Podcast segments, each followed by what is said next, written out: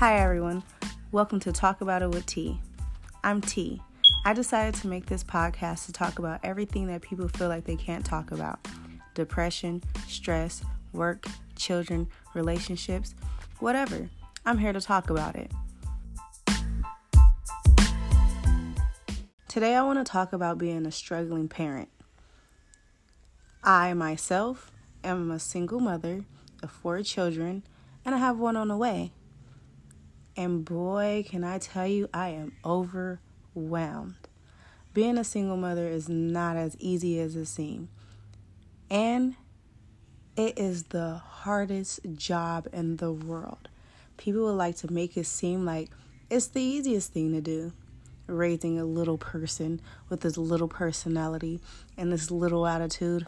Oh boy, it's not. I have this two year old that does not stop crying. No matter what I do, no matter what I say, no matter how hard I try, this two year old just won't stop crying. And I'm starting to feel like, what is wrong with you?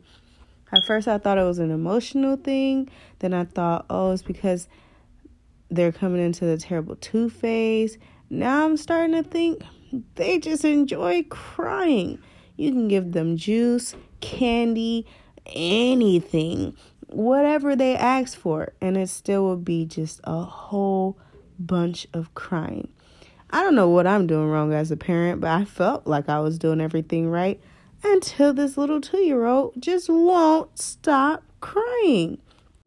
So, if you're a single parent out there dealing with the same things that I'm dealing with, especially with the terrible two, or a two year old who's in the terrible two phase, please leave me a voice message so I can get some help or some opinions or some suggestions from you guys on what to do.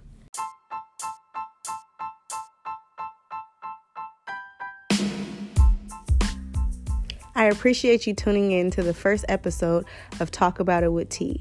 If you have any suggestions or comments, please feel free to leave a voice message. Until next time,